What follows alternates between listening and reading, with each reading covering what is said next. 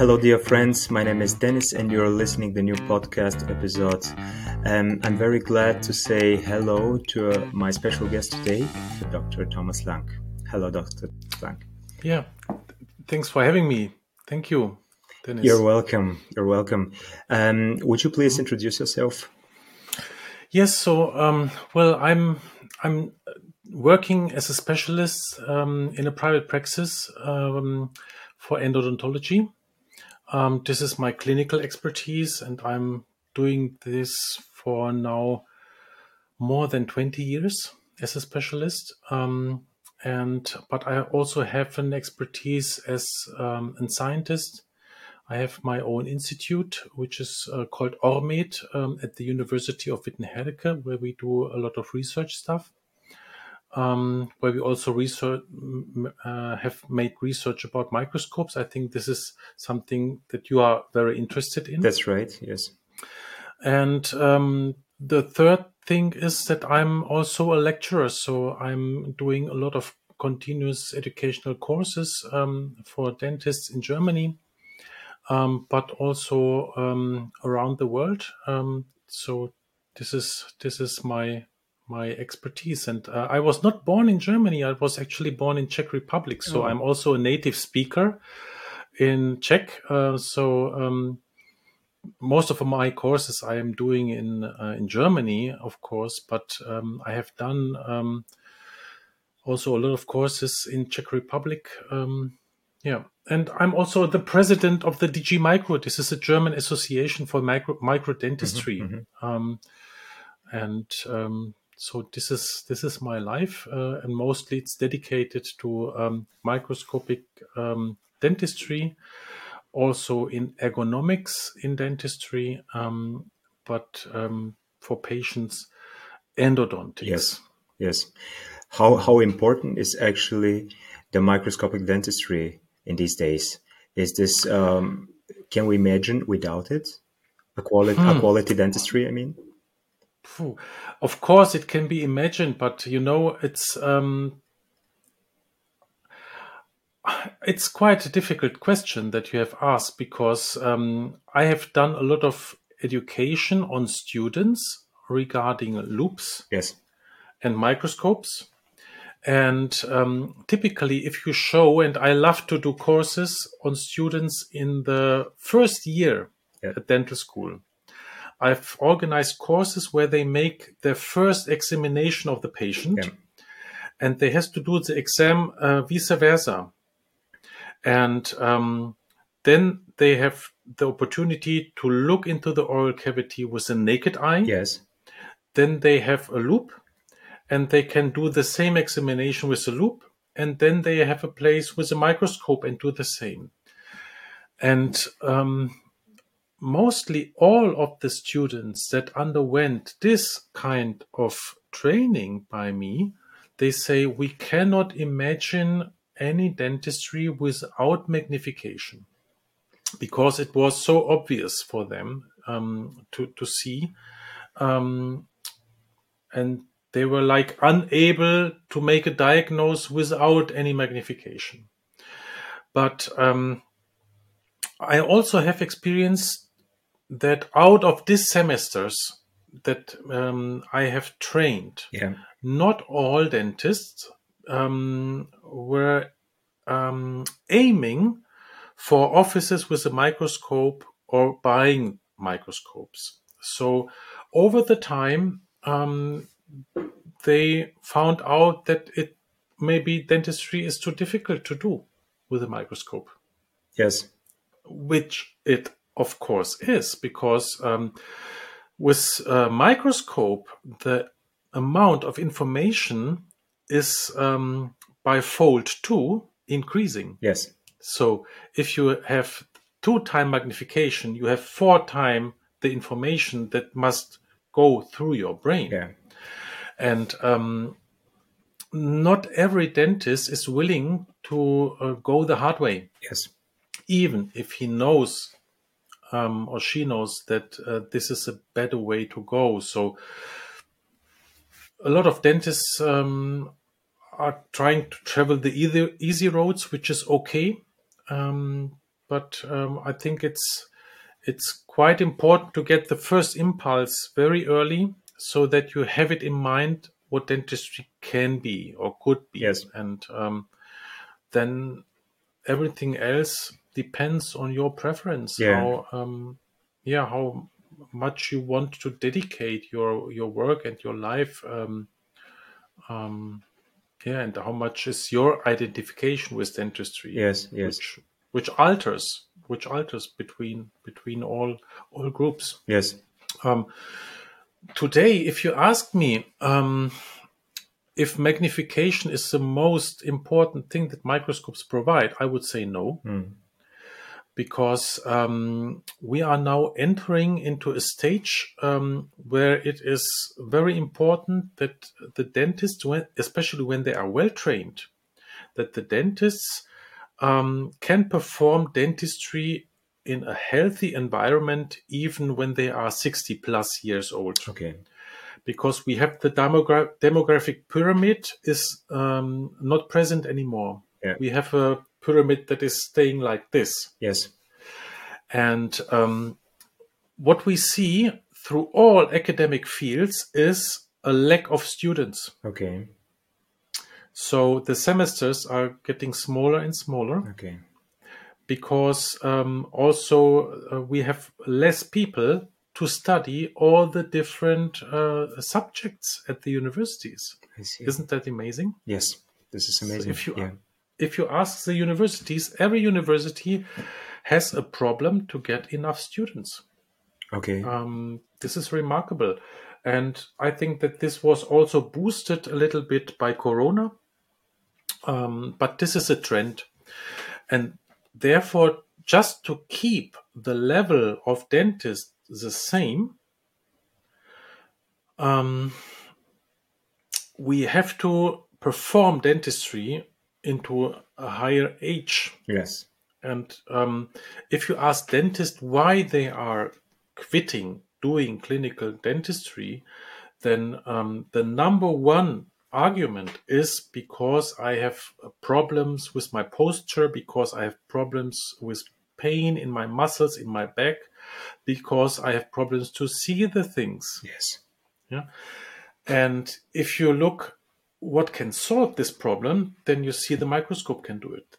It can do it with your vision. Yes. It can do it with your posture. But to do so, you need a total different operatory room, a total different training, also of the dental assistant. And this is something that we are doing at our clinic. So I'm doing one-on-one courses with dentists at our clinic in Essen in Germany on dentists that would like to learn together with their dental assistant to perform dentistry under the microscope. Not only endodontics, but also preparations, composite restorations, and all the different stuff. Yes. And this is, I think, something that will make the microscope more and more popular over the next 2 decades, because this will be the very hard decades where the baby boomers are getting retired. Okay. Yeah. Okay. Because also if you look at this from the point that most of the baby boomer generation have their own teeth kept in their cavity. Okay. They don't have any protheses anymore. Mm. They have, if you look at people that are now 65 or 70, they have over 20 teeth in their mouth. Mm. Mm. If you were looking 1, 2, 3 decades before that, people had removable partial dentures. Yes. And not so much teeth. Yes. And the more teeth you have in your oral cavity, the more you are in the necessity to maintain these teeth. It's not only the patient as a subject, yes. It's the patient as a subject multiplied by the teeth that he has in his own oral cavity, what leads to demand in dental treatment. And therefore, I'm finding it quite difficult to perform everything that dentistry can do in keeping teeth healthy, with keeping just the amount of dentists constant in a society. So therefore, I'm looking forward for my professional life to make it very comfortable to perform, to love what you are doing in your professional life, and keep yourself and your team healthy so that you love to perform these treatments even when you are 60 plus or even if you are 70 plus years old. Not for the money, but for the necessity and also to be a part of the society. Yes. Okay. Yep. Obviously, working with microscope make better results and better quality. What kind of microscopes there's on the market, and what have to look out or watch the dentist by looking for a new microscope? You know, it's interesting. If you are looking what was the first operative microscope in dentistry, then you have to go way back in history.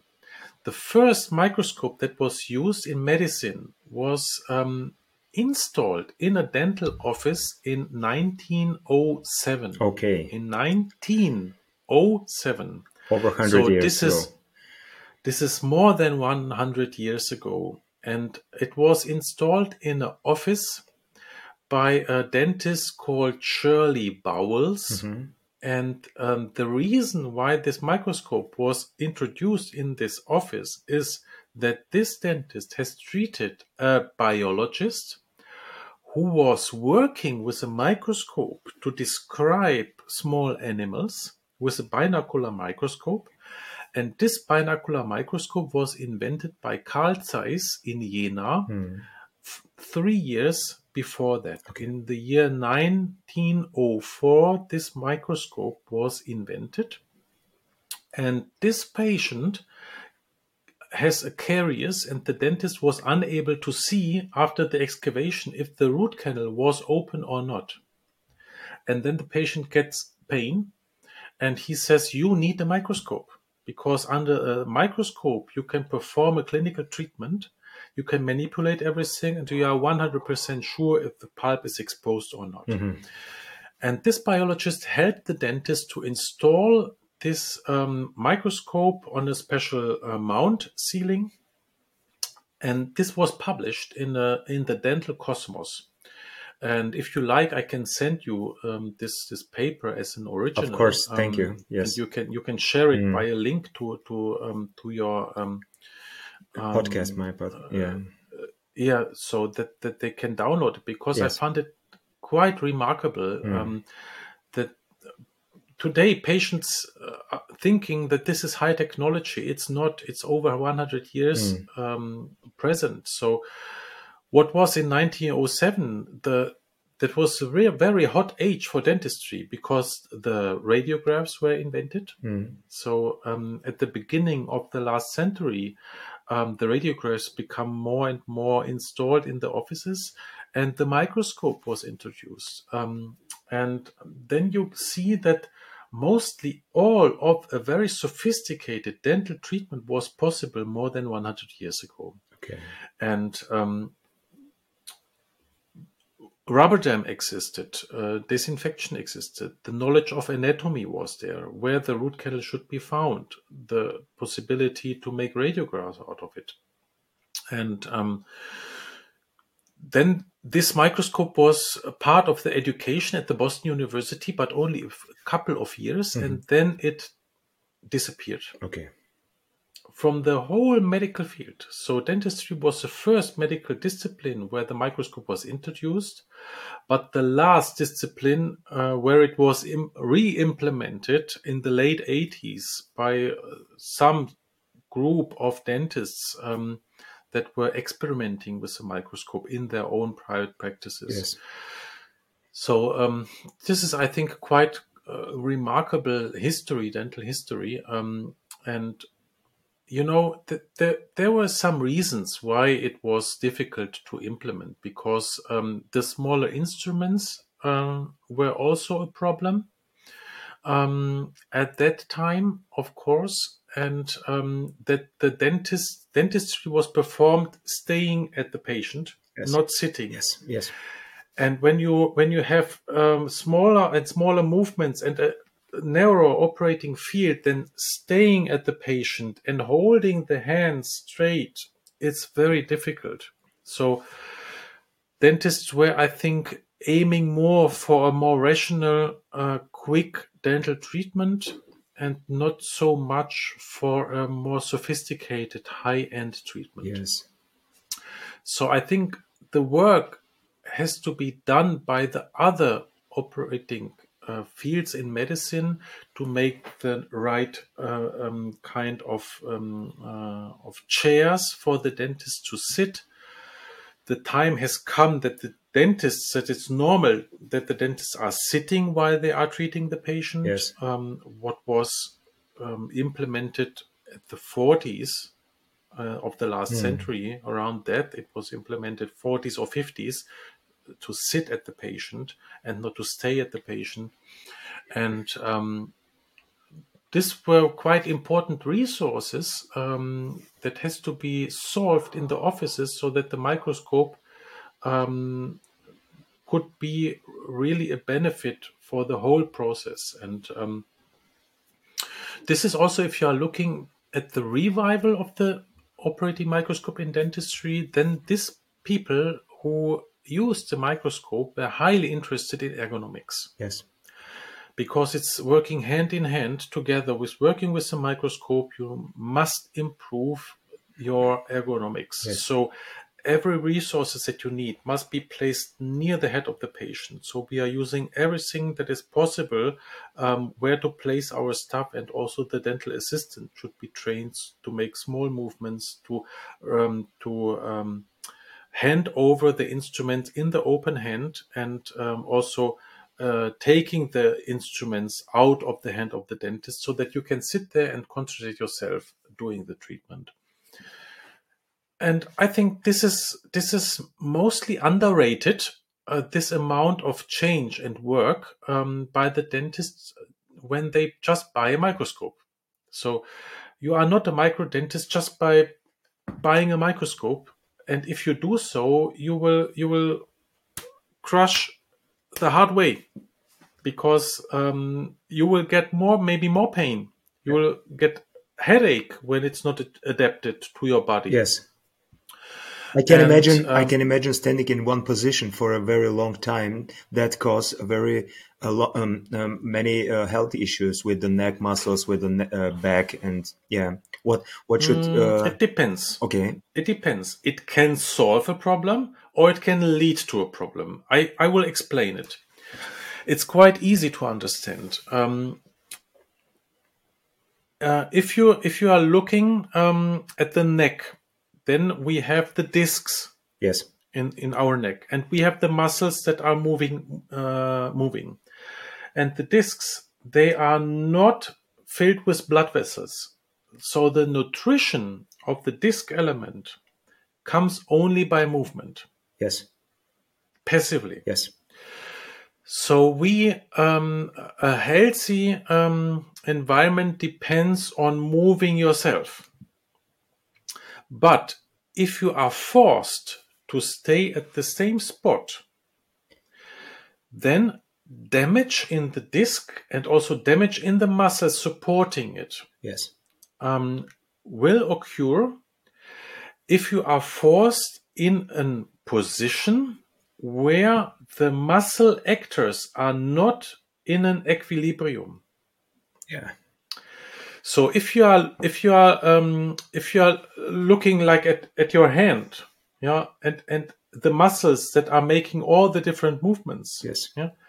Then if you do something like this, and I tell you, hold your hand like this for 1 hour. Yeah. Yeah. You will end up with pain, with muscle pain. Yes. It's impossible to do. And the same thing is like doing this. You can do it for a minute or two. Yes. But after that, you will get pain in other parts of your body. That's right. So I'm describing it. If you if you are floating in water, or if you are working above in the ISS space station, yeah, and you are totally relaxed and you imagine how is your posture when you are totally relaxed. So when you fall asleep in space, yes, then this is the equilibrium where we want to place nearly 100% of our treatment. Yes. So this is the starting point to do. And yeah, and you have to be supported in that way. So this is a position how we place the patient so that we are working in a up position with our head, so that the neck is positioned that it's staying on the vertebrae. Yes. And the discs are loaded completely axial. Yes. Yeah. And you don't need your back muscles to balance your head. Yes. Yeah. You don't want to, you want to balance your head. The head should be supported on your neck. Yes. And therefore, you have to look in a very straight position into the binoculars of the microscope. And then you need your arms supported in a position where you are also in the equilibrium. Yes. Yeah. So typically, if you're looking at your arms in a 45, in a 90-degree, little opened position. Yeah. And then you have to be rested, because if you have to hold it like that, the neck will have the problem, because the muscles must fire all the time. Yes. And muscles that fire all the time, they get in maloxygenation. Mm. Yeah. And then it's a matter of time when you get pain. Okay. And this is how we are, how we began our research around 20 years ago. So we have researched this field for the company Carl Zeiss, mm-hmm. Because they have the most ambitious plan in building great microscopes, and they have also great expertise reaching back 120 years doing so. Yeah. And this is also the only company. It's not the only microscope that I recommend, but I can tell you the rationale how we make this project, because before that I found out that the microscopes are not fully customizable to every dentist. Yes. To fulfill exactly this upright position and this support. So you need a certain amount of horizontal space and certain amount of vertical space, mm-hmm. where your operating field should be in focus. Yes. And therefore, we started an principal investigation study, mm-hmm. And we have measured dentists between 1 meter and 60 centimeters in height up to 2 meter and 10 centimeter. Okay. So even the very small dentists and the very big dentists, because they have really problems in making the microscope working in their environment. The small and the very big dentists. Yes. The typical 1.75 meter dentist is okay with most of the microscopes that are sold. Mm-hmm. But when you are a little bit bigger, or if you have longer arms like me, yes. you are suffering. Okay. And then if you are just buying a microscope that is just not customized to you, yes, just buy it. Yes. Typically, the problem can be that you end up in looking in a position that is more like a loop, or in a position where you are like a turtleneck. Yeah.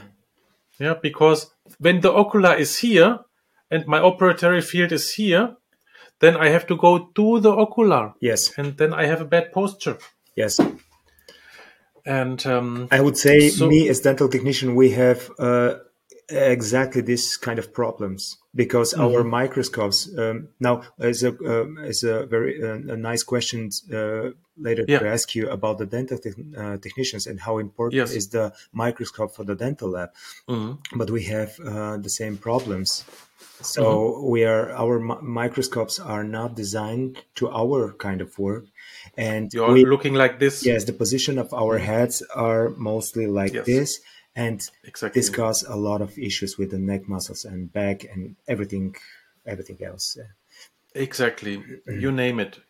Yes. The microscopes sold for the dental technician, they have the problem that they have a 45 degree eye tubus. That's right. And therefore your head has to be in a 45 degree. And from ergonomics, we know everything that is below 20 degree leads to problems in the neck. Yes. So 20 degree for a long time is bad for your neck. Yes. The weight of the head increased with over 40% when you have just 5 or 10% of... Yes. Exactly. And this can be solved by having different kind of tubes mounted. So they are like 180 degrees or foldable tubes that are sold, or extenders that you can place. And this must to be like custom fit for every situation. And when it's custom fit, it's total paradise. Yeah? But then you have to also imagine that the oculars has to be set the right way, because the nice thing working under the microscope is that we can, when we make the parafocality, that we can have the situation where we are working on a tooth in high magnification, but our eye muscles are also completely relaxed. Yes. So our eye muscles, and this includes the muscle that is dealing with the lens, that includes the muscle that is dealing with the amount of light. Yes.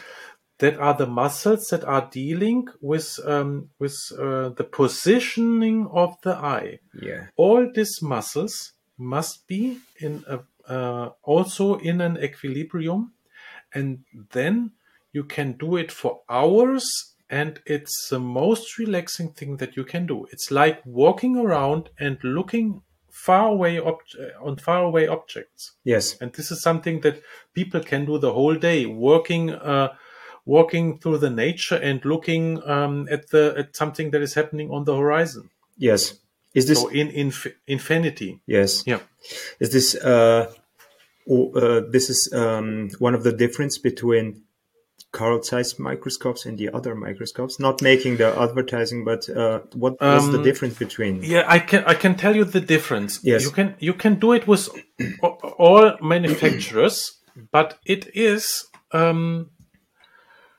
on the end, it's a problem with precision and how well these microscopes are also calibrated in the factory. This is the main thing. So, can you work with glasses that you just not buy by somebody who has custom fitted, but you buy it at the supermarket? Of course, you can read the newspaper better by glasses that you buy for €5. Yeah. But if you want, if reading is your profession and not just reading business cards or a phone number or so, but you are reading the whole day, then it's quite important that you have glasses that are really, really customized to your eye. Yes. And then I think this describes it quite well. So you can live with both. But if you are very ambitious and you are aiming for working under the microscope as a dental technician also, there are dental technicians that just use it for 10 minutes to refine something. That's right. Yeah. And then you can have like a cheap Russian microscope. And it's okay. Yes. But if you want to work like 8 hours under the microscope, then also the price difference doesn't play a role, because this is your main tool that you are working on, and your whole healthiness relies on that tool. Yeah. Yes. And what is doing the higher class company? What is the difference? The difference is that they have superb optics that are, before the microscope is sold, they are calibrated through the whole system. So when the microscope is finished, or the partial components of the microscopes are finished, everything is well calibrated, yes, so that there is no offset.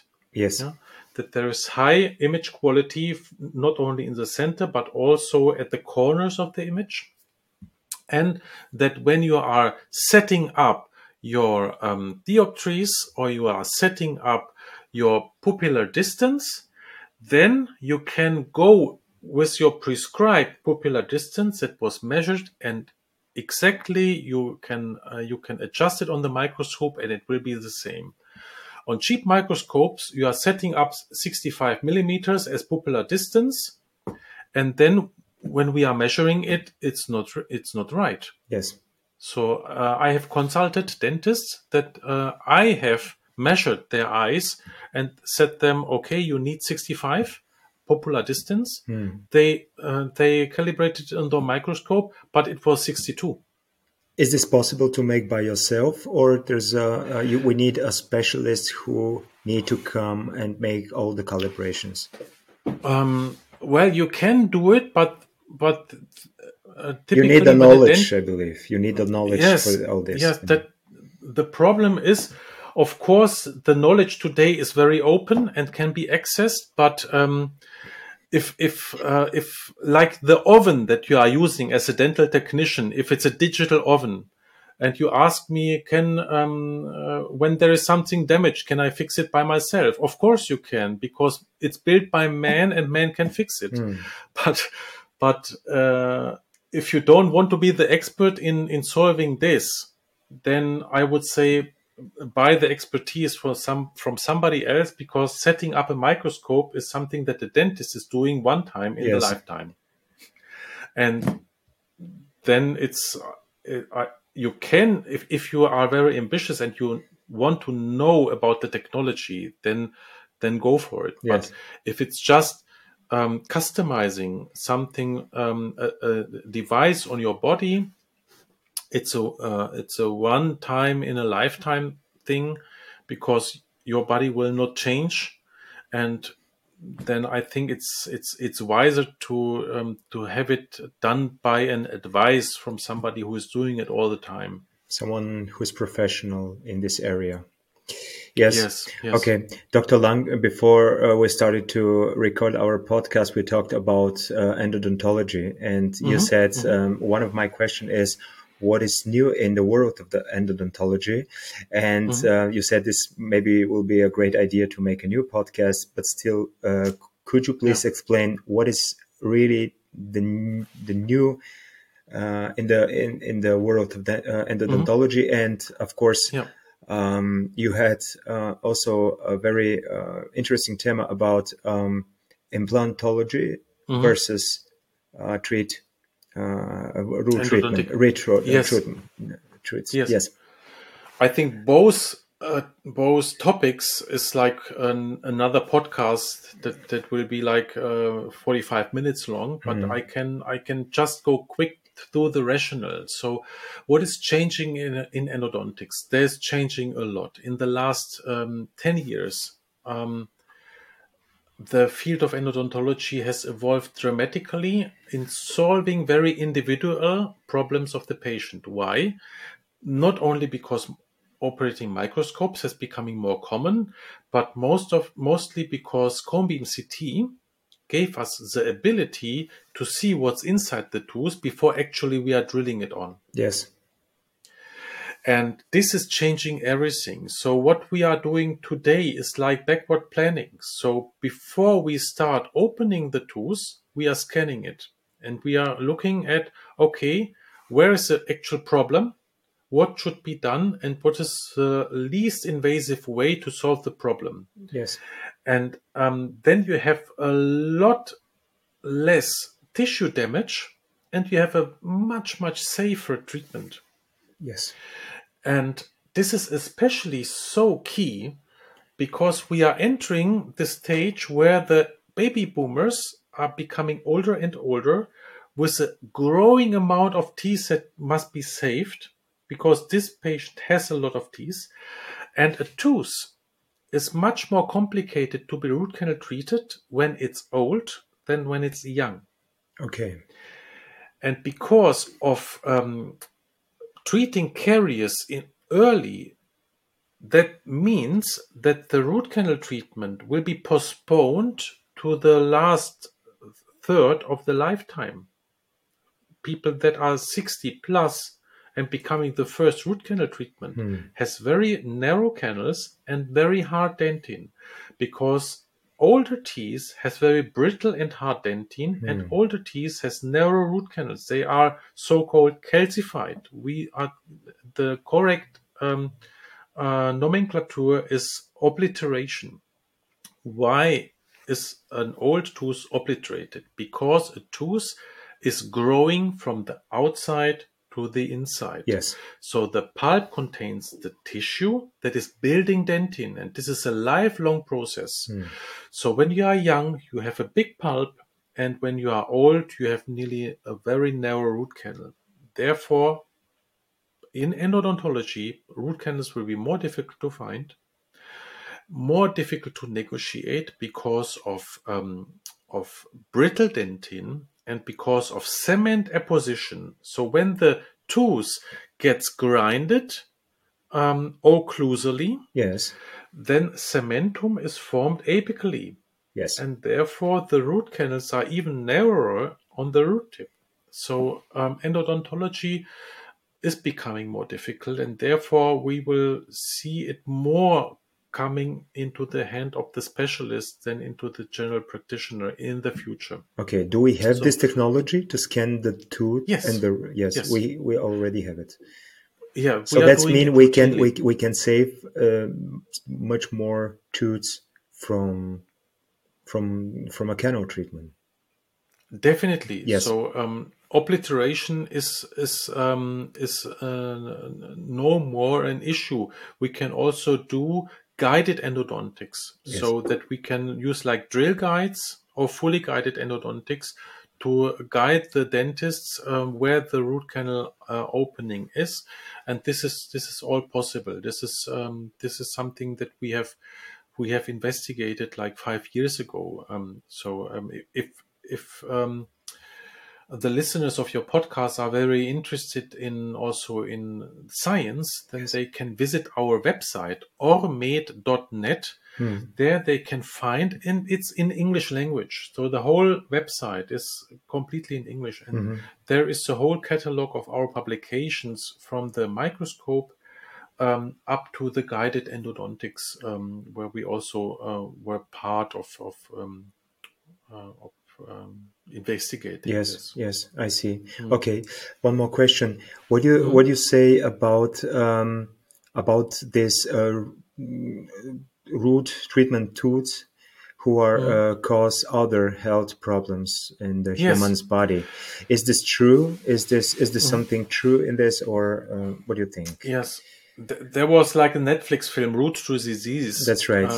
That was like 2 or 3 years ago. It was going skyrocket in the social media, and there's a truth about it, but it's falsely interpreted. And I can tell you that when I'm looking at radiographs, very seldomly I found root canal treatment that is performed superbly. Yes. And I can ask you a question. If a dental technician would build crowns on impressions, yes, that don't show the margin of the tooth, yes, and you would be forced to do crowns on it, you cannot see the margin because the impression is so bad, because it was bleeding, and you see nothing. You see maybe only the upper part, yes, of the prepared tooth. That's but great. It's a total mess in the margin. Yes. Can you make crowns on that models? Of course you can. Yes, sometimes we ask if it is possible to make a new impression, but sometimes this is, of course, not possible. So we make the crowns with the information we have. And, of course, then we actually do not know what happened under the crown and in the margin line. So, and I can tell you, if you were able to be next to the patient when the crown is cemented and can check the conditions of your crown, you will be very frustrated. Okay. Yes. And you know exactly what will happen in the future with such crowns. Yes. Yeah. So you will have a lot of inflammation around that, minimum. You will have more risk of carriers, of root carriers. And you will have more risk of severe periodontal problems on that teeth. And if you are forced, you can make it even worse. If you are forced to make a crown without the jaw that is occluding, so you have just a bad impression, but only of one jaw. Yeah, can you make a crown? Of course. But then you will not only have the problem that it's not fitting at the margins, you will also have the problem that it's maybe too high or too low. Yes. And too low is better than too high. Yeah. So this crown could also damage the other tooth that must occlude with the bad crown. Yes. And now the damage will be even better, worse. And then this damage could go to muscles, to neck pain. Yes. One crown that is too high can damage the whole body. Yes. And there you have it. Everything is connected in the body. Everything is connected. But this is, if I ask you, is the reason for the damage of the whole body the crown by itself, the crowning procedures by themselves? Yes. Then you would say, no, of course not. It's a bad condition that we have created here, because we have known nothing about occlusion, we have known nothing about marginal integrity, and so on. And I'm always in my lectures saying that all problems of humanity can be solved by education. Yes, I understand. All problems. Yes. And so if you educate the dentist, what do you need to make perfect crowns? You will do the perfect crown for the patient, and everybody will be happy, including the patient and the dentist. Yes, yes. No grinding, nothing. Yes. But the problem is the willingness of the dentists that has to do a second impression. When I was doing crowns, I was not doing them I didn't like doing crowns because you have to grind a lot of healthy tissue away. So I hated doing that. But I was always doing two impressions for the dentist. Yes. And two must be very perfect. And the second impression was only used to check. Yes. So I tell to my dentician, you make the whole crown on the first impression, and then you check if it's completely okay on the second. Yes. Yes, we are very lucky because most of our dentists send us almost always two impressions, check impression and the other impression. So we decide which one is better, and we use it for the work. Yeah, yeah. Yes, it's very important. And then everything is fine. And then crowning can be really a charm. Yes. And now back to endodontology. So typically, the root canal treatment is aiming to cure the infection and inflammation process, the apical periodontitis. So this is a technique to cure it. Yes. So, like the crown is a technique to make the tooth more healthier and more secure when it's already damaged. Yes. But a root canal treatment can also, when it's not performed well, can cause this disease. Yes. And this is caused by missing out root canals, by missing out the rules how to perform it aseptically. Yeah? Yes. So I'm telling in my lectures, I'm telling every root canal treatment can lead to an immediate failure when I spit into the cavity prior to placing the root filling.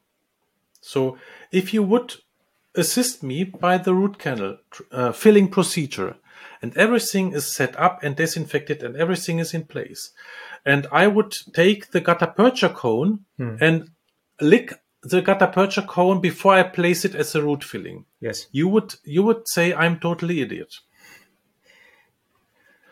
And you are totally right. But it doesn't matter if it's my saliva or the saliva of the patient. Yes. And when dentists are doing endo treatment and there is no rubber dam placed and the tongue is sitting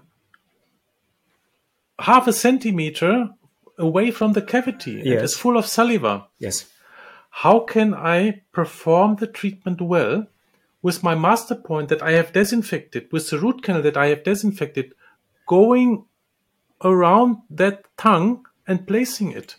So, of course, there is a high chance that the tongue is touching the master point and that the infection is still implanted. Yes, yes. And so I think that what we need to do is to educate patient what a very sophisticated root canal treatment needs to be a great performance, like with the crowning. Yes. Yeah. Why it's important to have a second impression, why it's important to communicate with the dental technician, to make face bow, to make articulation perfect. Yes. And then everything is fine because all the problems are solved. Yes. In crowning and also in endodontics. Mm. So there is no reason why today a root canal is underfilled, is not disinfected over the whole root canal, that root canals are not fined, and that not every root canal treatment is performable by a general practitioner. This is also a very big message that we should say to the patients and also to the dentist. Yes. So if tooth gets more complicated, visit a specialist. Yes. And therefore I was quite happy that this movie was done, but it was then removed because I like to talk with the patient about it. Because people that are not so into the field, they like to say it's the procedure by itself that makes that damages your health, but it's not. It's the infection that is not treated. Yes, yes, I see. Yeah, and what's also very important is to understand from the biological point of view that the connection between a tooth and the bone, it's a very unique connection, and that this is the only possible connective tissue that can maintain a tooth over decades healthy. And it doesn't matter if it's endodontically treated or not. An implant is not connected by a biological tissue. It is connected by a pathological process, which is called ankylosis. Yes. And bone is constantly remodeling itself. Therefore, we can make age determination on our bone. And it's impossible that you place an implant in somebody who is 35 years old, that it will sit there comfortably when he is 70. Yes. It's impossible. It's the same impossibility if I'm placing an screw into a tree that is still alive. For a short period of time, it will function, but on a long period of time, it will not function because the tree is constantly changing and growing. Okay. And is there a perfect age to put the implant? Or yes, it is the perfect age, but you have to first figure out when the patient will disappear. when he will be dead. And then 10 years prior, you can place your implant and you are fine because it will be the last implant that he needs. Okay, I see. Yes. And the whole field of medicine knows that, and therefore they are dealing with exactly the same problem with making the joints, yes, the artificial joints. Mm-hmm. So if you need... So we are trying to keep as many parts of a defected joint alive when you are in the younger age and working more with muscles and with biology. But if you are very old and you get your joint broken, then you have to then you can replace the whole joint and it will be okay, because it will last 10, 15 years. Okay. So if you are like 75 or 80 years old, of course, this is a really great treatment. Mm. But if you are in a younger age, and also if you are also aiming to do sports and to work more with your muscles, yes, then it's very important to not rely on really dead structures, because the artificial joints are dead structures. And root canal treated tooth is not dead, because the cellular integrity is still alive. Yes. So the periodontal ligament cells are the same in root canal treated tooth and in vital tooth. Yes. Yeah. Yes. Yes. And this is a joint that we need to keep healthy, and this ensures the lifelong function. Yes. Of a tooth. Mm-hmm. It's a joint. Mm-hmm. Mm-hmm. I think this is very, very interesting, and for sure will be great if we make a new podcast episode just to explain more of this. And I would ask you one more question, mm-hmm, maybe the last question. What your personal opinion? What do you think about the old amalgama obturations? What do you think about it? Because for most of the patients, we have also mm-hmm, very lot of listeners who are patients. And mm-hmm, what would you say about amalgama? And using amalgam in the root canal is a bad thing to do. Yes. Autograde and retrograde, mm-hmm, because you cannot remove it, and it also discolorates the dentin quite much. So you end up with really black roots when you place amalgam directly into the root canal system. Amalgam fillings are chemically quite easy to understand what they are causing for the patient as a harm, and this is less a harm than patient think. Amalgam fillings are long-lasting and easy to perform, and therefore they play quite a role in the easy dentistry. Typically, patients don't like them because of the appearance. Mm.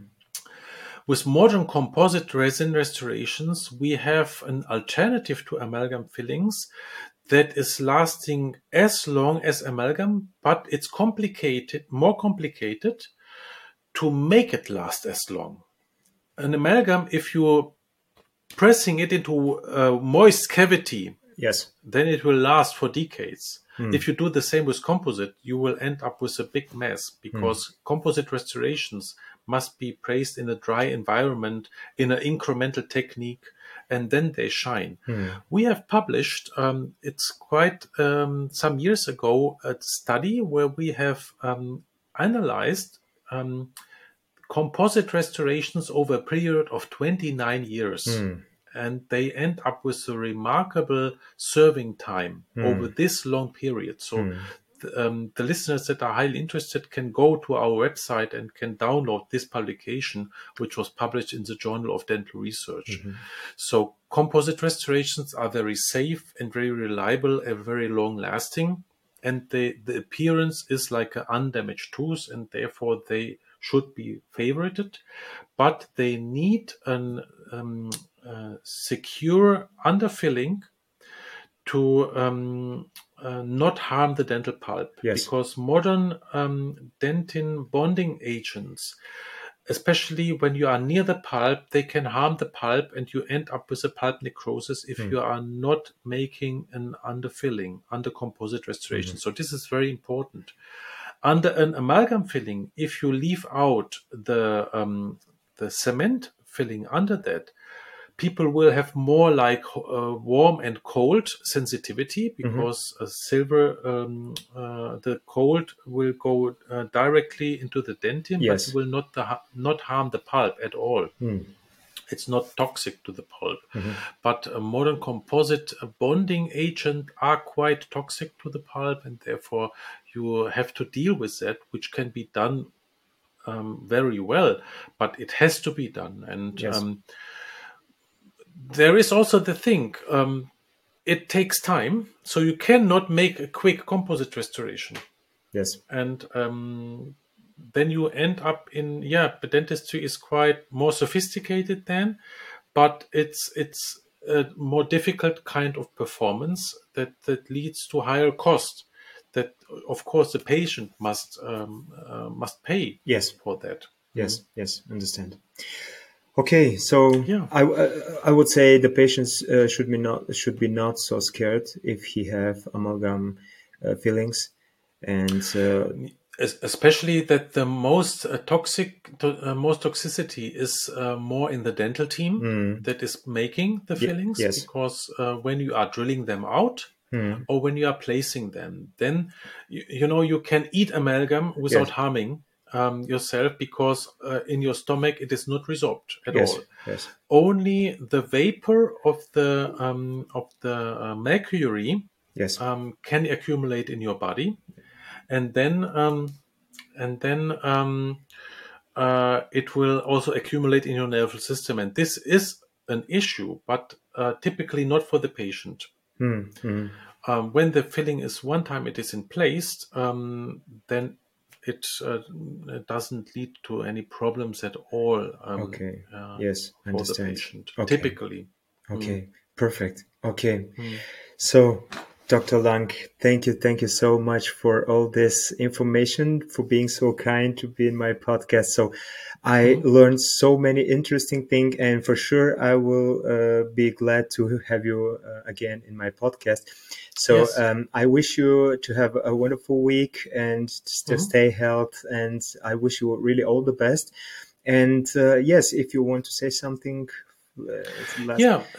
I think it's quite great. I'm looking forward also to connect with your audience. So if they are willing to, we have now made this podcast in English language. I have my own show, which is called Intradental in German language. So if you have some listeners that are familiar with the German language, they can maybe also look at my show, which is more clinically oriented for the dentist and also more oriented for the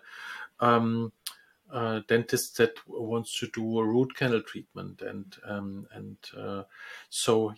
I enjoyed it a lot, and I'm really appreciating that you as a dental technician are willing to learn so much about clinical dentistry, and I think this is really a nice project that you have. Having key opinion leaders worldwide is quite nice, because what people in podcasts are doing, they are listening over a period of 1 hour.